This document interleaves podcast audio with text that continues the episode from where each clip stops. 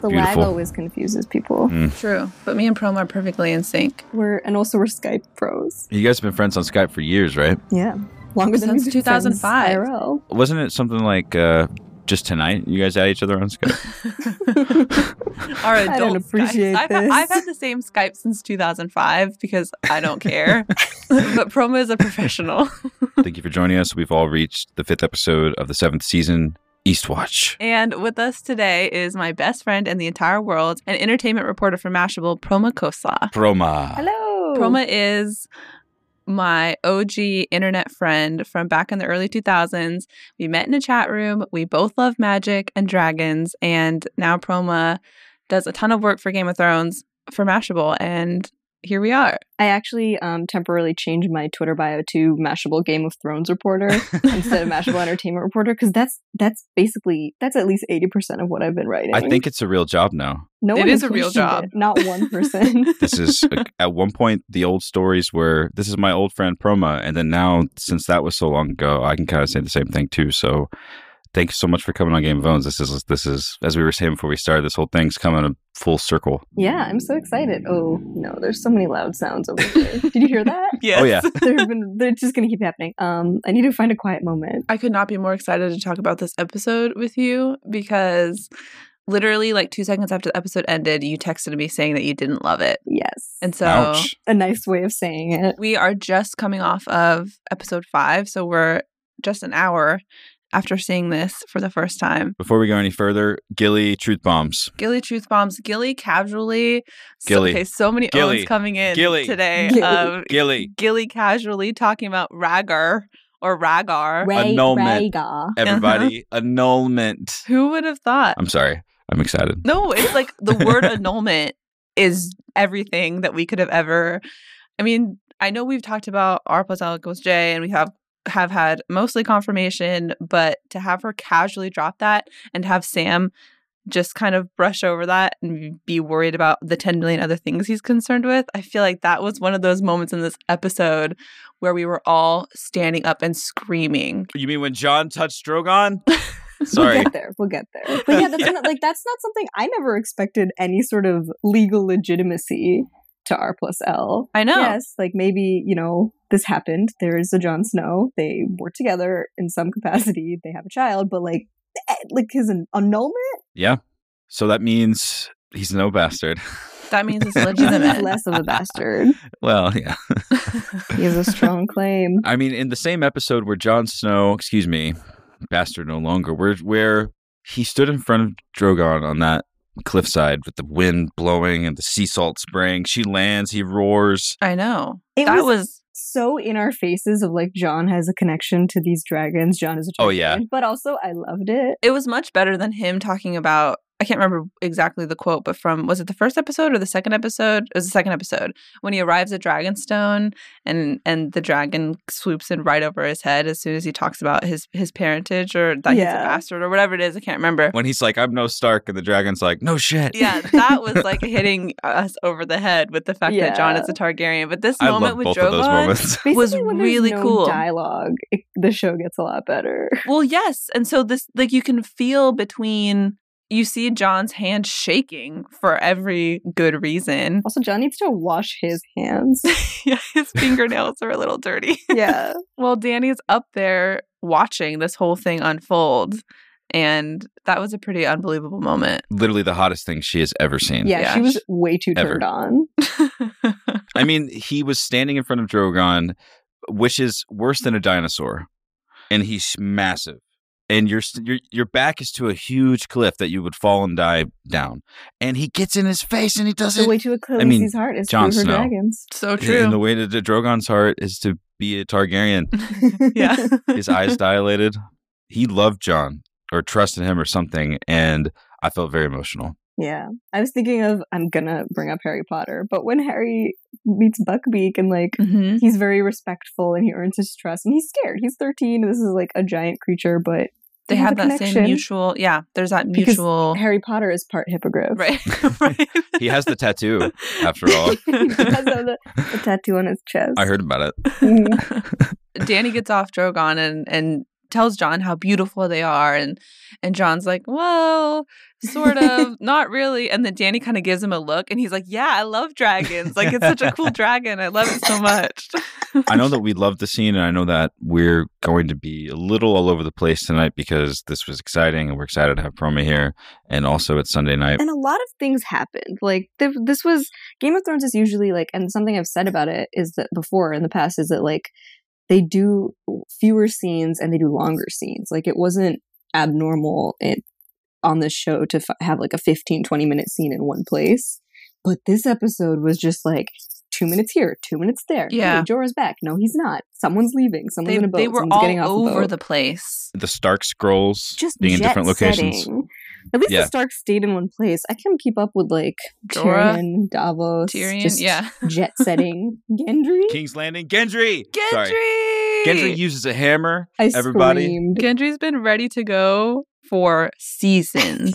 He's been waiting for someone to show up and address him. No one has spoken to him in four years. Why would Gendry want to stay in King's Landing and create weapons for the family that murdered his father? I love that Davos said, I thought you might still be rowing. yes. Nor- Yeah. Normally, a lot of the stuff this season that I've had a problem with is that on the nose, like fan servicey dialogue. Yeah. Like, but they've been giving it in some cases to the right people. Like when Tyrion says that whole thing to John about like you're really good at brooding. I was like, oh my god, this is. We get it. He's good at brooding, but at least Peter Dinklage can pull this off. Same thing tonight. Like at least Liam Cunningham can just be can absolutely rock the "thought you might still be rowing" line. It was perfect. Sometimes they nail it. What do you what do you think is the recipe? I think the characters have to sort of build up the permission for it. Like you would expect or accept rather um a kind of sassy tongue-in-cheek line from someone like Davos or Tyrion. You don't you can't really take that from, you know, from Cersei, from Daenerys, from some of the more dramatic people. Even I wouldn't say like Arya, Sansa. There's very few characters that can carry those lines. I totally agree. And Davos is one of them. And as soon as Davos started walking through Flea Bottom, and as soon as I saw the steel working, whatever the yeah. technical term, the hammer, I just started screaming, No, this is happening. And I knew, I mean, there's been a lot of speculation this season that, that this is going to happen. We've been kind of thinking about how and when and where and why. And the fact that Davos just rolls back up to where Gen- Gendry hiding under the nose of, of Cersei and, and the Lannisters just doing his thing. I totally agree, Proma, with what you're saying in the sense of like when it's a character like Davos that's bringing this about, it works because he's less of a serious character than somebody like even the Stark kids. And so He's also my number one living fave. So he could Yep. do anything on this show. Like I don't, I don't even know. You could jump on one of the dragons, like ride it up north of the wall, swoop around, and like wearing sunglasses, and I'd be like, you'd be "This like, show this is is really canon. I don't know if I'd be bothered by The that. enemies, please. George R. R. Martin is a genius.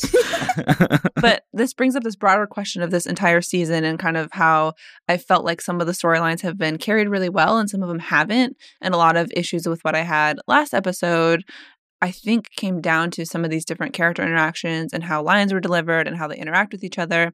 And that came up again a little bit for me with Sansa and Arya in this episode. And I think there's a lot to unpack with what's happening with Littlefinger there and kind of their old dynamic falling back into place and Littlefinger playing into that, which I know we've been dogging on Littlefinger, but that's a very smart move on his part. And so I was happy to see him making some sort of move. But the Sansa Arya stuff, when the two of them when the two of them are arguing like little sisters, but then Sansa's like, okay, I have work to do now Mhm. to me, those don't land in the same way as some of these other introductions and some of these other characters having conversations, um, like Jamie and Tyrion and John and Gendry and Thoros and Beric and the Hound, Jeez. and you know, so yeah, I was talking about this with someone this week with about Sansa and Arya, which is I wish we got more time with them in general. Like I would love to spend just a whole episode with them if we could because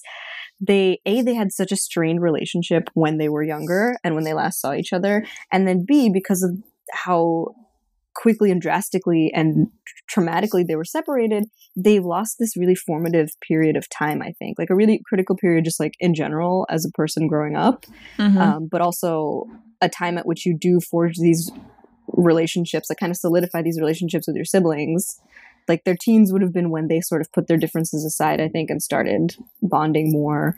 And it just didn't like they they missed that whole thing. And now they've met again and they're completely different people. And it's just it, it's weird. Mm-hmm. So I guess if they survive this struggle, then this will be what helps them create that bond. Mm-hmm. Yeah. And once again, it's in under very like strange cir- circumstances. I just I I think that Proma is making a good point in the sense that they miss these early development because they did have this strain and I've been worried that and I worried before the season began that them coming back together would mean that they kind of fall into these same exact archetypes that they were in before when they were little kids and that they wouldn't have grown at all.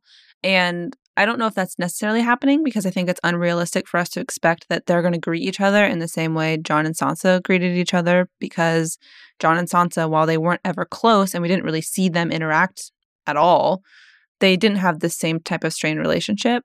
I do think that Littlefinger is, is making a smart play on kind of tapping into the two of them because this building that needs to happen and this reacquaintance and how different they are and and all that kind of stuff is is happening under very tumultuous circumstances. And I, I agree that all that needs to happen. I just don't know if it's being delivered in the way i would particularly like to see it. But i do think again that like if there's going to be a rift that you know littlefinger's been trying to plant this rift between sansa and john and that didn't really work very well. And so now they've got this more volatile situation that, that he can use to play in his favor if if whatever he tries to accomplish I Plays just hate out him correctly. so much. I can't even respect his tactics because I just hate him so much. you don't like him with his head like creeping around the corner in the darkness and his little smile Perfectly in the door. Yeah, his smarmy little smile has never given me nightmares. We've seen Littlefinger play this game. We've seen Littlefinger be Littlefinger over the course of the whole series. We've seen him commit murder. We've seen him fashion the deaths of many people. We've seen him throw conflicts into motion. But there was something about watching him spy on Arya and, and also knowing that he was actively manipulating Arya in her own home that was the darkest Littlefinger stuff for me. Mhm. Thinking about what exactly he's up to here. And it makes me rethink and reposition a lot of my thoughts of the first on the first part of this the Yeah. uh, the season for him. Yeah, it's intrusive because we haven't seen him with Arya that much ever, other than when she was at King's Landing briefly, and he already like kind of had set his sights on Sansa. and the last time we saw them together was at Harrenhal and he didn't acknowledge that they Hmm. saw each other so like we haven't seen them together in forever I don't know that Arya would fall for this. I think that's what I'm struggling with. Like, I feel like she'd be too smart for Littlefinger. But then again, she hasn't been dealing with these types of machinations, as it were. She's Mhm. been like training with assassins and stuff like that. That's part of the dramatic struggle right now between the two sisters. When I watch it, I, I it's almost as bad as Bran being close to John at Craster's Keep and wanting to yell at the TV to say, "Just meet up already! You're so close." It's Arya and Sansa are together, and seeing them not understand each other, seeing Arya, uh, it's almost like is she knowing what we know about her intelligence and what she's gone through. Both of them really, when when seeing her speak to Sansa and being bothered about the fact that. Or, or, or thinking back to the fact that Sansa liked nice things because Sansa nice was things. using yeah. her parents' bedroom with it's hard to say, say because she's still young and we she seems so strong and so resolute because of her skills and the way she's grown and adapted to to violence I guess but at the same time it's almost poetic because it would be the kind of closest to your heart sort of fallacy that would be the hardest to to go over and no matter how strong you are it'd be I think it, knowing what I know about Arya that might be something difficult for her to see past versus Sansa because their experiences were so different Exactly. And Sansa plays, they have this conversation, and Arya is upset that she thinks that Sansa hasn't given John enough credit or hasn't defended him enough. And Sansa's trying to explain to her that she's playing a political game here and that she can't just Right. chop everyone's head off. And, and they're they're coming at it from these very two perspectives, and and we've talked at length about the fact that Sansa brings one set of skills to the table, Arya brings another set of skills to the table. So they're both going to br- approach these conversations from their backgrounds and they're two very different things. And I don't know that they've had the like sit down, catch up, you know, talk me through your the past several years of your life conversation because it's been right. Really rough Well, they for need both to. of them. So just give us that that scene as a cold open Yeah. next episode. Yeah. Just like a sisterly slumber party. They're like eating s'mores. Drinking some tea. We got the Archmaesters arguing about how they're going to handle business. We can get a little bit of Winterfell action, I think. Yeah. That scene with with the Archmaesters was long in a good way. That was a great, just way too topical. Like a lot of old white men making decisions, denying facts. Sam's like, listen, I loved if you guys simply, just you guys here in this room, just you, if you just listen to what I'm telling you that I saw, if you just believe me, this one thing, then everyone will believe you. What do you say?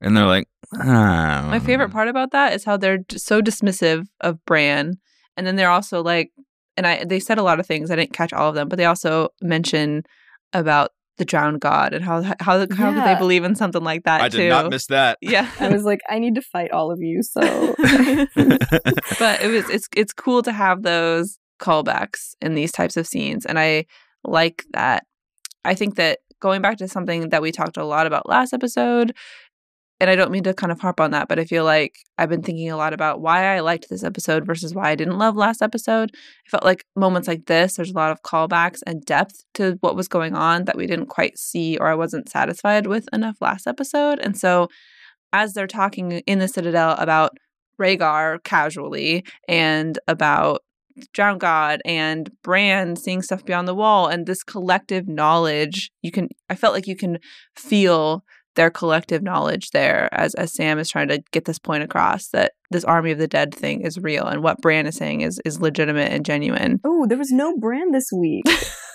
there was like two seconds of Bran, but yeah, there wasn't seconds really. too many. But it was the, my second favorite Bran of the season, second to Chaos as a Ladder. uh, He felt like he was in charge in the small moment we had him with his maester by his side. I was like, this is the Lord of Winterfell, kind of. and then we found out very quickly that he was not. That's true. uh, before we get too far from it, I want to pour one out for Dickon, Oh, Oh, a true hero. well, we should probably talk about that. That was a sad but beautiful scene.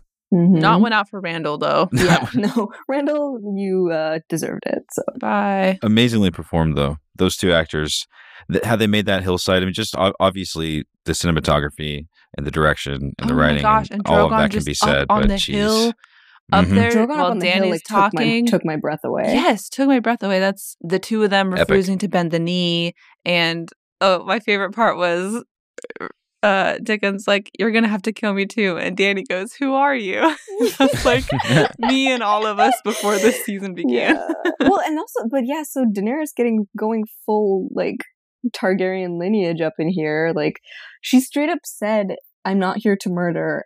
Right after giving them the choice of bend the knee or die, or bend the knee or be killed. Yeah. God, That's I'm getting true. real tired Mhm. of everyone saying bend the knee. It's not a phrase we've heard before this season. Now it's like the new catchphrase. Yeah. Uh, it's not great. And then Tyrion clearly struggling. He, I really liked him in this scene because he's desperately trying to negotiate some mercy, mercy and like inject reason into the situation because that's who he is. He's like a logical, reasonable person.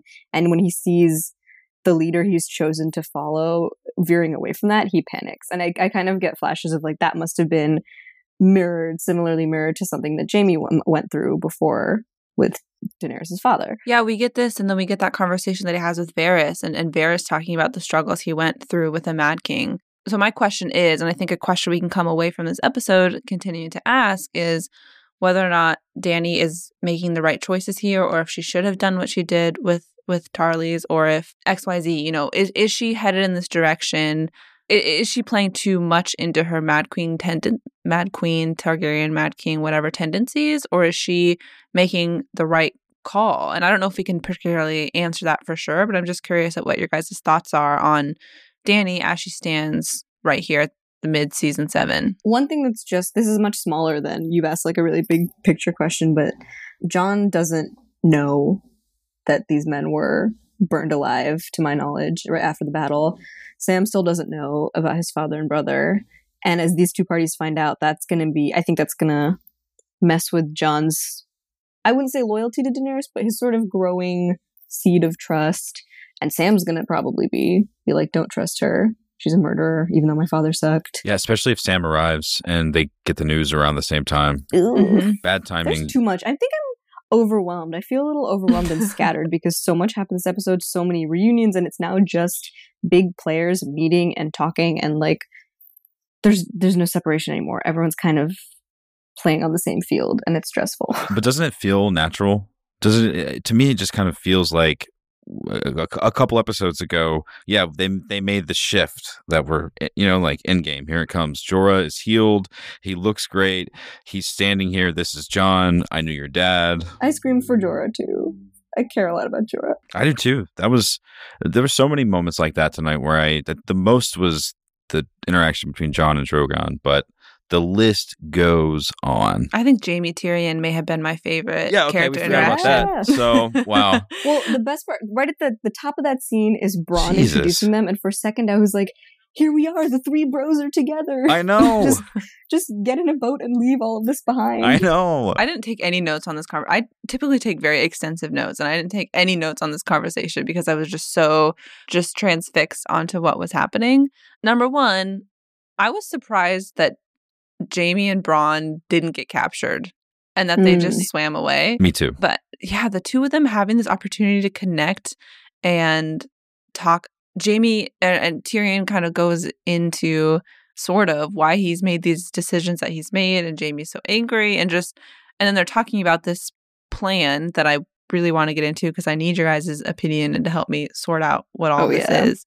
The, the two of them together was just, I just, I loved it. I loved it so much. You do kind of go back in time, and I'm sure they felt that too. Of you know, the when they last saw each other was what the end of season four, and things were just so different. They've both seen so much since then and grown, and like to have to kind of dial it back themselves and be like, "No, here's why I did this thing several years ago," is confusing mentally and Mhm. internally. And at the same time, like Jamie can't really defend Tywin, but he can't contain his anger towards Tyrion. and he literally sure- just found out about Olenna. yeah.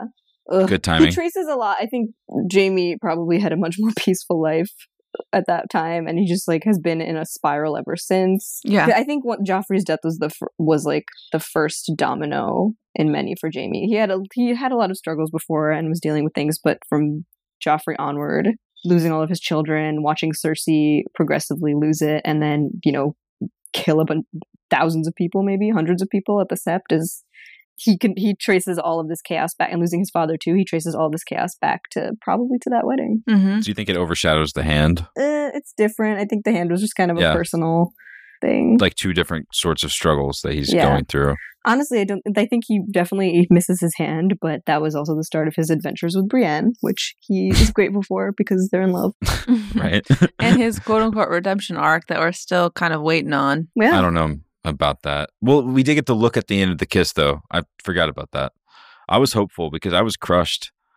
I know we're jumping around. Sorry, it's Sunday, but Cersei was pointing at her belly, and then they kissed, and then oh my god, my crest fell. do we believe her? Mm. She, I don't. I don't know if he does. Did you see the look after she gave it away? She was like, Don't betray she me. She had him, and she was hugging him, kissing him. Yeah, now never betray I me also again. think I really do believe in that prophecy that was given to Cersei, and I think that if she is actually if she's telling the truth, she's not going to see like we're not going to see this child. No. She- like she had her three children. That's that's the lot. yeah, no. If she's telling the truth, I don't know how what to make of all of that at this point. But I do think that I do think that and we've said this that Jamie is not as speedily on this anti Cersei train as I think a lot of us Yeah, would like him to go. But hey, he'll get there. Also, Euron has been just gone for like two weeks. Raising the drowned god. Ugh. I just with that mysterious cut to the high tower where it lingered with the flames billowing and that strange mention of the drowned god. I'm hopeful. I don't. I don't know if we're ever going to get into that, but Uh, wait, I Hannah, know. you wanted to talk about Tyrion's this grand plan. This hilarious plan they have of just like bringing White Walkers south. oh yeah, literally what? Listening Only to one. The characters talk about it, and then listening to the showrunners talk about this in the afterward in the like in behind the episode thing was laughable. I'm like, Please they're break it down they're for not me. like keychains you pick up at a truck stop when you're driving around the country. They are literally murderous ice zombies. Do you think that they're going to capture one of the big ones with the beards and one of those tiny bone guys that carry the little hatchets? I don't know what. There's just it, it's not feasible. and at no point in this does John say, "Uh, like that's crazy. This is a dumb. i- You can't do that. They are murderous ice zombies." I think he's hyped to get back into action. Yeah, John just wants to like he just wants to like put his IKEA rug back on, which he did. But I'm gonna. I was brainstorming a list of like ways to trans best ways to transport White Walkers south. They had to build a really good cage, I think. A bi- bi- really good cage is one. I think just like a sturdy suitcase, a cooler, a big cooler, maybe several coolers. Maybe you want to break it up. Or take one of Danny's dragons, fly and pick one up with the teeth of the dragon, and then fly to King's Landing. Yeah. So the Freeze plan is the plan is to go north of the wall, which we saw the shot of the squad heading north to get one Dream White team. Walker and bring it back to King's Landing. It's just so stupid. It's like like those men who believe in mermaids like going on a I like expedition it. at sea, throwing out nets. I love it. The other thing was that when that happened, that scene at the end of, you know, the squad, the squad north of the wall, is that that's what I thought the whole episode was going to be. I thought the whole episode was going to be the scenes that literally followed, that would have followed that. The credits started rolling, and I was like, this is where I thought we were going to be. Yeah, if we're talking Eastwatch. Eastwatch. Yeah, I totally agree. But I just like I'm having a hard time wrapping my head around. Okay, so they're gonna get one White Walker and bring it to King's Landing to then Mhm. get everybody to push everything behind the efforts of stopping everything happening north of the wall, and then after that they'll go back to the war. Right? I mean, Maybe is that it's about the friends you make along the way. maybe it is about the friends you make along but, but right like that's kind of what this this idea is and what they're trying to accomplish like so this is danny and all of them saying yes let's put our efforts behind what's happening north of the wall This goes back to your question earlier when you asked Prom and I what we thought about Daenerys moving toward her position as the Mad Queen. I don't know if the fire and brimstone that Tyrion walked through or the looks that they shared on the beach in the last episode, I don't know if it says that Danny is headed on that path. I don't know if she needs to be continually compared to something that her father did. mm-hmm. I got a sense of things being different. I don't know if it was like this in the past for the Targaryens. I don't know if they had the kind of connection that John and Danny might have. I don't know if all the stakes were the same. You know, I don't know if they had a Cersei. I don't know if they had a Beric Dondarrion and the Hound and, and Gendry and a dream team with Robert's Warhammer yeah just you know heading north to the wall. I don't know if they had all of this, so I don't know if if we can say that Daenerys might fall into the same trap as before. I don't know if her fierceness and her power are the wrong thing. You know what I mean? mm-hmm. I think it's they could very well possibly be the good thing. We don't know the answer. So when what was your question now? Because I had a reason to connect it. my question now is is so is danny then pausing her take of king's landing to fight north I don't know that she's pausing it. I also don't believe that her motivation is pure. I'm not not saying that sounds like she has ulterior motives. I just don't think that like she cares about the White Walker thing. She's just like whatever. uh, The I can't believe I called it the White Walker thing. I don't think she cares about the impending threat that will kill everyone with certainty. you just need some proof, Proma. Yeah, she keeps hearing John talk about it, and she's like, "Okay, fine, do your thing." Also, I'm becoming attracted to, you, and I hate it. Um, but she's also she's growing to trust John a little more. So it's more that it's more her believing in John than it actually believing in the White Walkers. The evidence is mounting, but I still don't like. That's a great point. he's it's still a matter of him having seen and fought them, and that is just puts him on such a different plane of dealing with this than everyone else. And once they see and fight them, it's going to be the same thing. Everyone who sees and fights them kind of comes back with that same fervor, like Sam. Do you feel that Tyrion can see Daenerys' mind working and see why she's agreeing to a decision like this? Do you think that he knows with that look at Danny after that look that she gave to John when they were saying bye? I just uh, to me I have a feeling that we're we might be shaken up on a on another thread that might get tugged. I don't know if it be at the end of this season or somewhere in the next where that relationship, which was so stressed by Varys in this episode, might get shaken by his I don't know, questioning of her agreements to stuff based on her connection with John versus business. Yeah, I think Tyrion is for one of the first times since they've met, kind of doubting Daenerys. Not necessarily her leadership, but at least her means. wasn't this all Her his method? idea though Sort of. Yeah, it was, just- and it was a good idea. I know that it's a bit silly, but what if it could potentially end the compl- conflict with with Cersei, even if it's just for now? If they could just stop for a minute and go address the threat coming down from Eastwatch. When you think about everyone and the dragons, they seem so much more, you know, surmountable. mm-hmm. I kind of read that look he gave her though more as I still see the fear in there that he's like, okay, she's doing, you know, this makes sense now. She's making what seems like the right decision to me. She's acting rationally, but who knows? But why? who knows if she's going to just send Drogon north too. I think the reality is setting in for Tyrion more and more every day. And last episode, they had this conversation about whether or not Tyrion was actually genuinely loyal to Dany or if he's still a Lannister. And I think that this is a way to resolve the conflict without having to murder his whole family, which I don't think that he wants to do. Even if he does believe in Dany's cause, I don't think that he wants to see Cersei and Jaime go down. He does feel like a Varys, and I don't I don't want to say a Littlefinger, but his attitude toward Jaime when they were in the dragon room and his look toward Daenerys, I saw this. I know it was the same character, but it's it's sometimes easy to, I guess, think of everyone that's in Dany's camp as resolutely in Dany's camp Mhm. because they're following Daenerys and she's Daenerys. But Mm. when Tyrion is in King's Landing, he's Tyrion, and I I'll bet that like Varys, he even though we love him and when he swears about to Daenerys, like I said, I don't even think twice about it. But in his head, he's probably you know wanting the equal. He want, he wants the equilibrium in Westeros to be fine for whoever. If it's Daenerys, it's it seems like it has to be Daenerys right now. But he's also talking to Jaime, and you know what I mean. Like it's, I feel like he's keeping things in mind while he's counseling Daenerys, and Absolutely. I don't know if she would like that knowledge. But that's why that's why he's good for her Yeah, because I think he brings the real Westerosi political perspective into somebody who at the end of the day really is a foreigner. and Varys drinking that wine and seemed to be a little shook about you know sort of flashbacks to his time with Dany. What's going on there? Both of them, I sorry, I just loved them drinking wine in the throne room. Like that's realistically, if we were all in Westeros, that's what I would be Yes. doing. Yes. I would be posting up in the throne room when no one's around, drinking wine and gossiping. After hours in the stairwell, That's what we do anyway. I That's what I'm know. doing right now. right?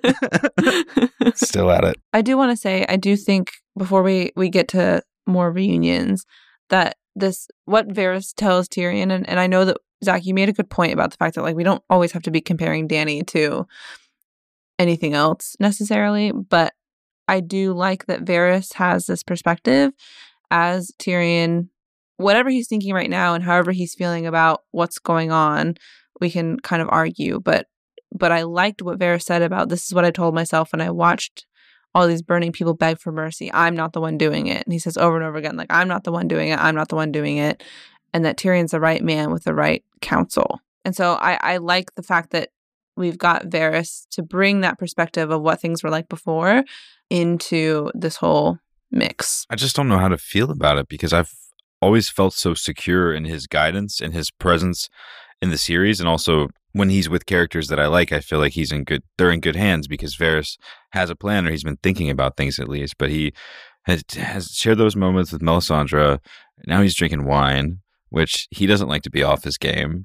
Now he's saying that Tyrion. He's always given Tyrion credit, but he's, he's telling Tyrion, "You're the guy," Mhm. and I'm shook. like I read this as a genuine moment from Varys. He's had a few of those this season, which I really Mhm. liked seeing. He's kind of just over in the way that Littlefinger is still playing his games and manipulating people. Varys has sort of grown out of that and is like, I need to take care of myself and take care and like secure the future. Because Melisandre told him he's gonna die.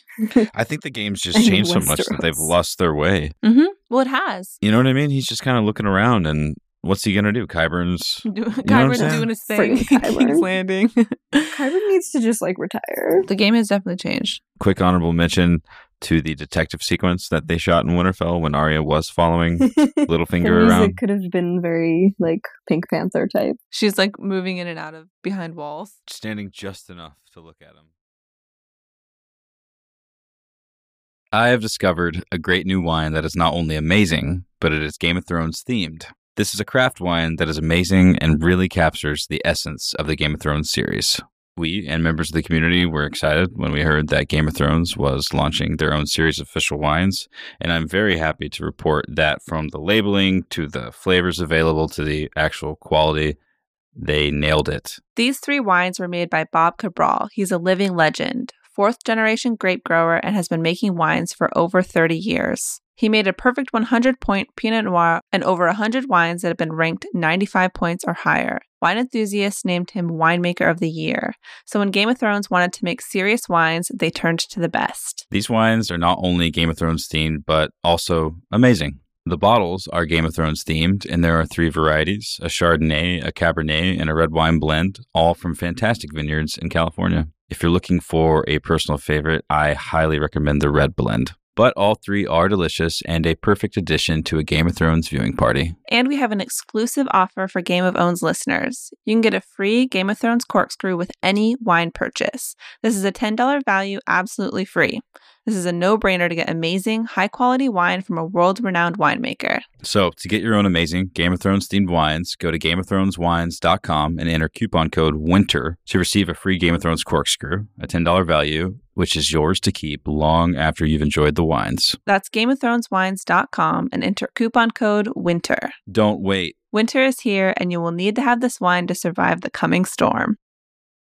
Today's show is sponsored by Blue Apron. Blue Apron is the number one fresh ingredient and recipe delivery service in the country. For less than $10 a meal, they deliver seasonal recipes along with pre portioned ingredients right to your door. I just got back from a weekend in Providence with our guest Proma, and it is so nice to come home and have all of the fresh ingredients I need to make a delicious meal right there at my door. Blue Apron is completely flexible, so you can customize your recipes each week and choose a delivery option that fits your needs.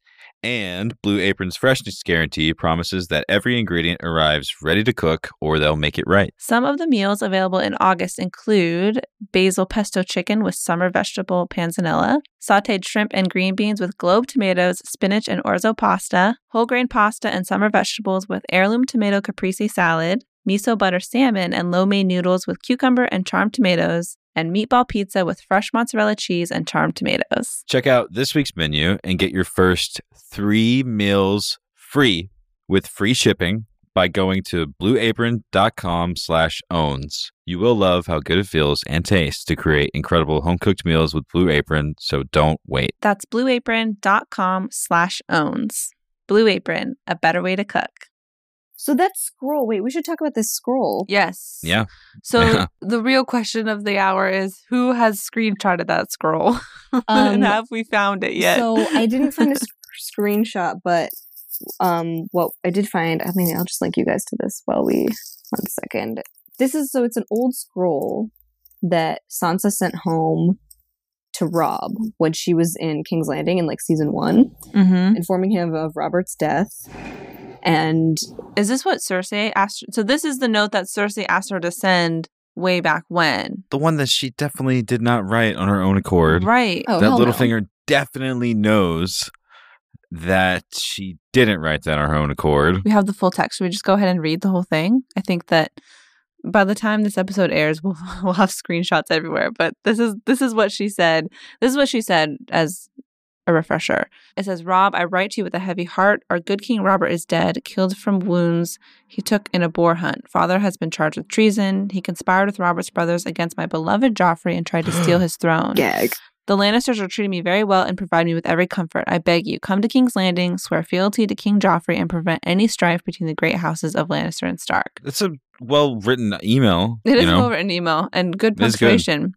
Mhm. Um, this is to the point. that, and it's this is where again those missing years for Arya and Sansa come in because that's the Sansa that Arya last knew. mhm. the one who would say something like this. Like even though Sansa was really shocked by everything that happened and when her father was charged with treason, by then she and Arya were barely speaking. And Arya wouldn't have doubted back then or now that Sansa asked Robb to swear fealty to King Joffrey and that Sansa herself was Joff- was loyal to Joffrey. And in public that's what she was always saying, you know, like I love my king and all of that. There's no way that Arya believes Sansa wrote this for sure, You don't think so? or that she believed what she was writing. You don't think that that's what they're setting up? Even if she did, why would she be mad about it now? I hope that by now, I mean, again, this is why they need to talk. Like, by now, if they've had a little, just a conversation, Arya would know all this horrible stuff about Joffrey. I mean, she still, they talked about it, right? They when they first met Yeah. about Joffrey and hating Joffrey. Like, she must know that no matter whatever this says, this is someone, you know, this was the writing, even if it were true, of like a much more young, naive Sansa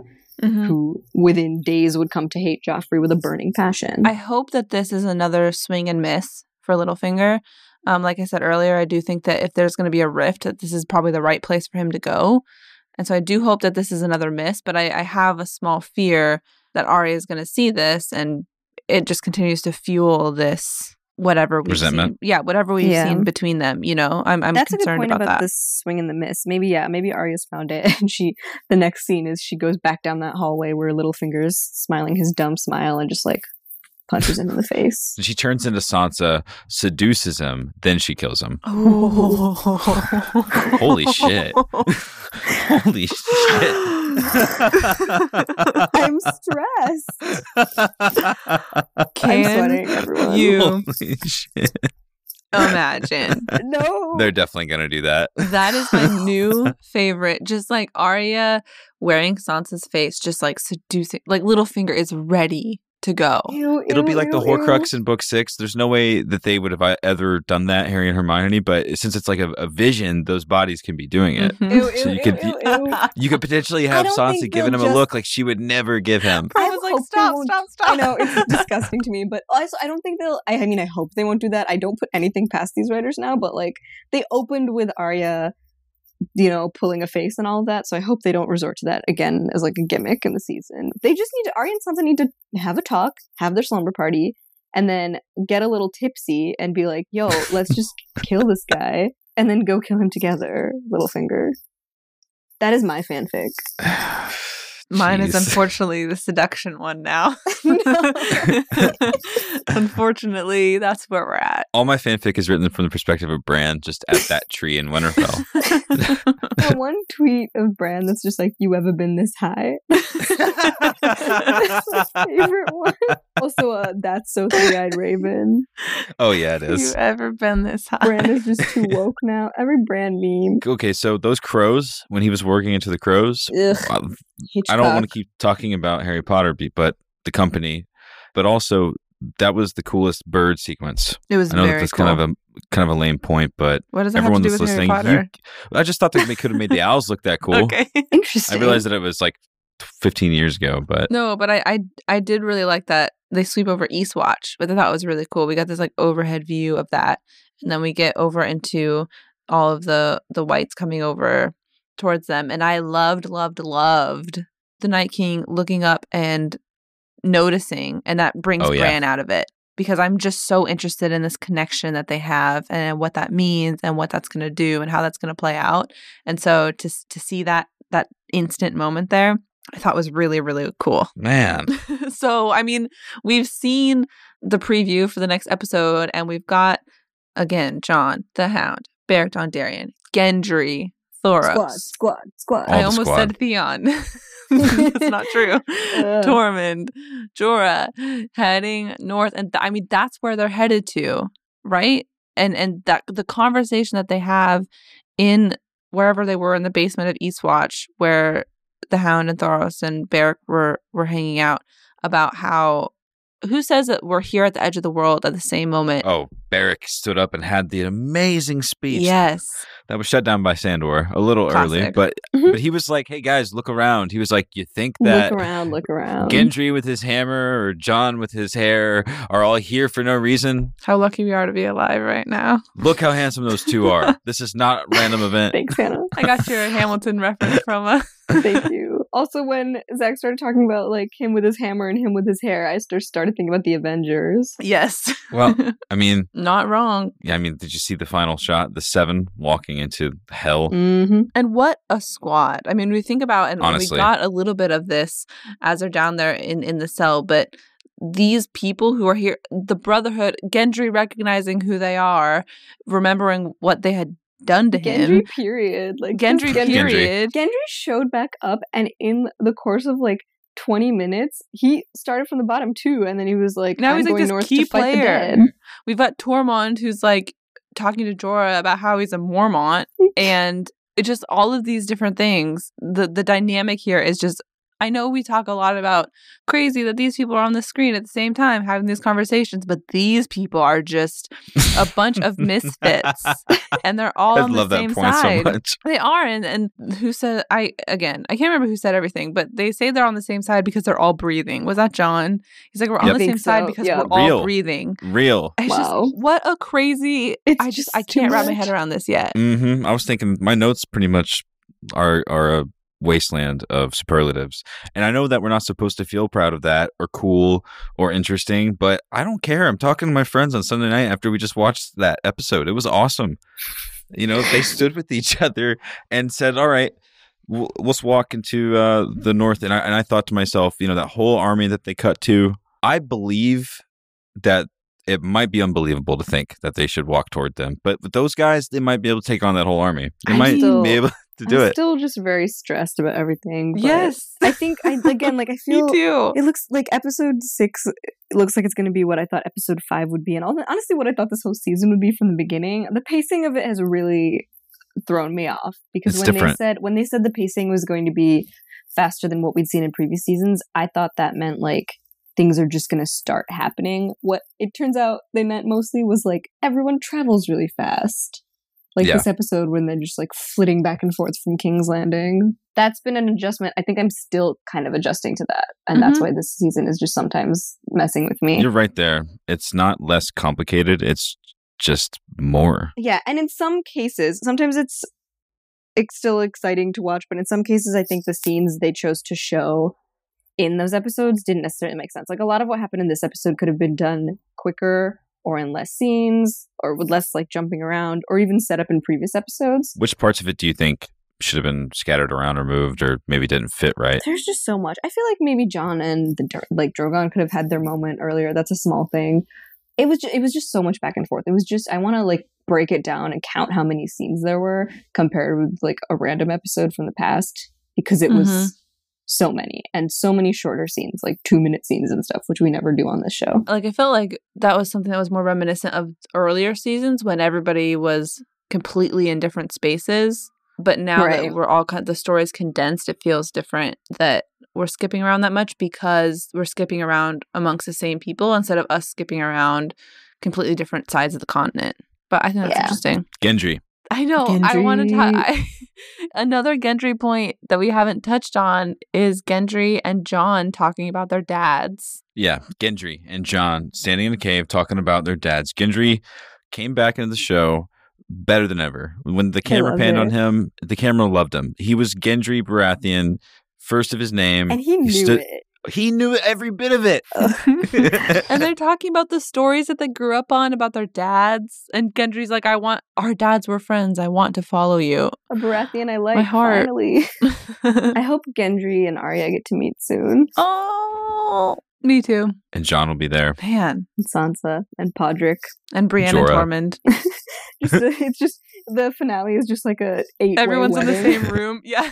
The finale is everyone's just standing in the same room and they're all talking over each It's other lost. really fast. Oh, don't even. Wow. Okay. First of all, Nobody talk about how. Okay, I'm not even going to go the into most lost. important I just part got of your life was flustered. the time you spent with these Stop. people, Jon. You needed all of them, and they needed you. I can't talk about Lost right now. I got very it flustered. no one does it alone, Jon Snow. Oh my gosh, Proma. Okay. I'm Parallels are real. But like for real, imagine just the last season is just going to be everybody trying not to get burned or Mhm. and in the same room. What if we're being a little too sheepish on how complicated next season could be, and we see real love drama play out between Jaime, Brienne, and Tormund? It could be. It could happen. Here's my thing. I don't. This maybe uh, this is another thing. I'm also stressed because I'm like we have two more, two more episodes, and I feel like so much still needs to happen. And that was part of why I was stressed for the previous five episodes because I was like, there's just so much to do. Like we got to get moving. It's been a stressful season. It's just we need. I need a ten episode season. I need next season to be a ten episode season, and there's just too much to do. And I'm really looking forward to yeah, I feel like I've been waiting as as you talked about Proma, the whole we we thinking about going into Eastwatch, you're thinking, well, this is going to be a heavy centric episode on stuff that's happening north of the wall, and that didn't necessarily end up happening. After next episode, we're going to feel a little bit more like we've made some progress. You know, I feel like we've we've been Yeah. building to this, It'll and be so I'm really excited about. like what last week did for um for me and for a lot of other people except Hannah. I'm pumped for next week. I think I'm gonna rewatch Hardhome just to like get amped. hmm And watch the door, the last scene when they attack the tree as well. Ooh, yeah. Oh man, well, So I scary. rewatched Blackwater for our rewatch The Throne, which was cool Blackwater. because we had a shout out to Blackwater in this episode when Oof. Davos and Tyrion roll Dark. to King's Landing, and Dark. Tyrion says, "The last time I was here, I killed my dad," and Davos says, "Last time I was here, you burned wildfire and killed my son." like, oh, okay, He is so cartoonishly chill. not mess around. yeah, but but he can pull it off, like Proma was saying earlier. Yeah, you're right. Something that coming from Davos doesn't bother me. And that was like a mic drop. He said it, and I was like, "Oof!" Like, Yeah. I, I need some Yep. aloe vera for my burn. Man, Yeah, I think I said oof. Yeah, it was a real oof. also, quick shout out to his quick thinking that he planned ahead of time with the aphrodisiacs. Here's what he did I'm going to give these guys money. Here's the plan, just in case. I'll fill these guys' hands with money, and then I'll tell them that I have some spoiled crab that will allow them to perform at the brothel the way that they believe that they should. the way that Podrick Payne does. Yeah, Mhm. the way that Pod does, au naturel. And they're like, wait, hold on a second. I got this money. I got this crab. Uh, it's perfect. Davos, you're a genius. when Tyrion starts walking, Tyrion has this moment of what should I do, and he just keeps walking. I was yelling. I've been there.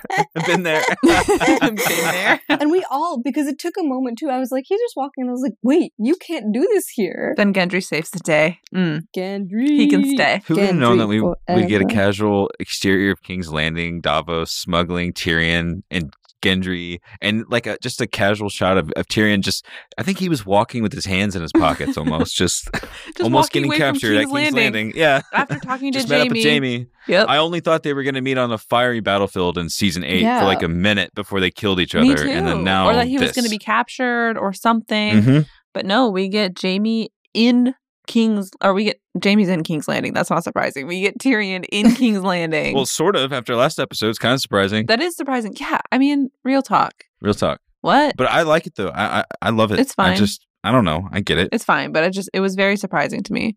But man, I mean, can we? Are we at the point that we can give our owns our favorite favorite moment? Yeah, I know that we could keep talking about this for hours. Probably should. Yeah, let's let's do it. This episode was called Eastwatch. I'm not sure why it was so heavily titled Eastwatch, other than Eastwatch being one of the coolest episode names, in my opinion. Also, we got that awesome location shot of Eastwatch And the opening credits. and in the opening credits. And it was a lot cooler than most locations have ever looked. So, hell yeah, for some Northern Westeros love and uh, for the scale of the architecture there in such a remote, remote location, I thought it added a lot of scale after the fact. There's so many things I want to say. I just will save it for the Thursday episode. I'm going to give my own to Bronn for somehow convincing Jaime that he needed to go into a room full of dragon skulls to train with his sword. mm-hmm. You know what I mean? Like to get him that far down Mhm. after that fight and after traveling back to King's Landing. And also for connecting he and Tyrion much earlier than we thought and much easier than I think we all expected. Mm-hmm. His two bros. I know. and Bronn, Bronn, with his, his early advice in the episode as well, he laid it out real for Jaime. The fuck were you thinking back Yeah. then? Yes, that's how we and he all were thinking. also was like, I'm out. He was like, I'm not doing this anymore. There are massive dragons involved. Also owned to Jon Snow and Drogon. That's what, yeah, that's Period. what I thought you were Yeah. going to for sure say. I, I almost, I got, I don't know, I felt emotional after the pet night that I had had, you know? It was Mhm. just, it was, it was good. Mhm. So owned to that. okay, I'm ready. Yeah, Proma, you want to go next? My own for this episode, and honestly, every episode ever, is Davos Seaworth. My fave. I love him so Perfect. The voice of reason, the star of the show. That's God great. bless. Fantastic. Owen. Perfect. he really is the star in our hearts. Everything he does is gold. I hope he lives forever. He's lived this long. Yeah. He's like, don't listen to me. I'm just made. I'm just an old fuck that's made it this far, or whatever he says. Yeah, Anyway. exactly what he said. Um, he was like, yeah, he was like, nobody pay me any mind. I've done nothing except live to a ripe old age. Yeah. I'm going to give my own to annulment Good one. and Ragar, Rhaegar, whatever, however Gilly pronounces it. I can't help but give my own to that in everything that happened in this episode. So own to Gilly, own to annulment, and own to R plus L equals J. So equals J. If you want to send in your owns and if you want to participate with us, you can do so in Gendry. a number of different ways. If you want to send us your pictures of Gendry rowing, which we've already tweeted out, but there's more opportunities. If you have, you know, whatever it is, make sure you use the hashtag 2K17 for us to guarantee to read it. um, but you can reach us in a number of different ways. You can find us on Twitter at Game of Owns or on Facebook, Game of Owns. Or if you have lots of thoughts and feelings, you can send that in an email to contact at gameofowns.com. Honestly, we welcome all iterations of your Gendry related fan art, hammer or not. The choice is Hammer yours. preferred. I think we I think we're asking for a lot of Gendry, Gendry and Thor mashups at this point because of the hammer thing. yeah, we are. So bring it. Proma's my target audience. Proma, thank you so was much for joining us tonight. I know it's late and it's Sunday and you were writing for Game of Thrones tonight and thank you for making the time and talking to us. No, it was a delight. This is so fun. it's been a dream to have you on our show with us. So I'm just so happy you. to be skyping with you again, Hannah. Eleven years later. As we mentioned at the beginning of the episode, Proma's been doing a ton of work for Mashable with Game of Thrones this season.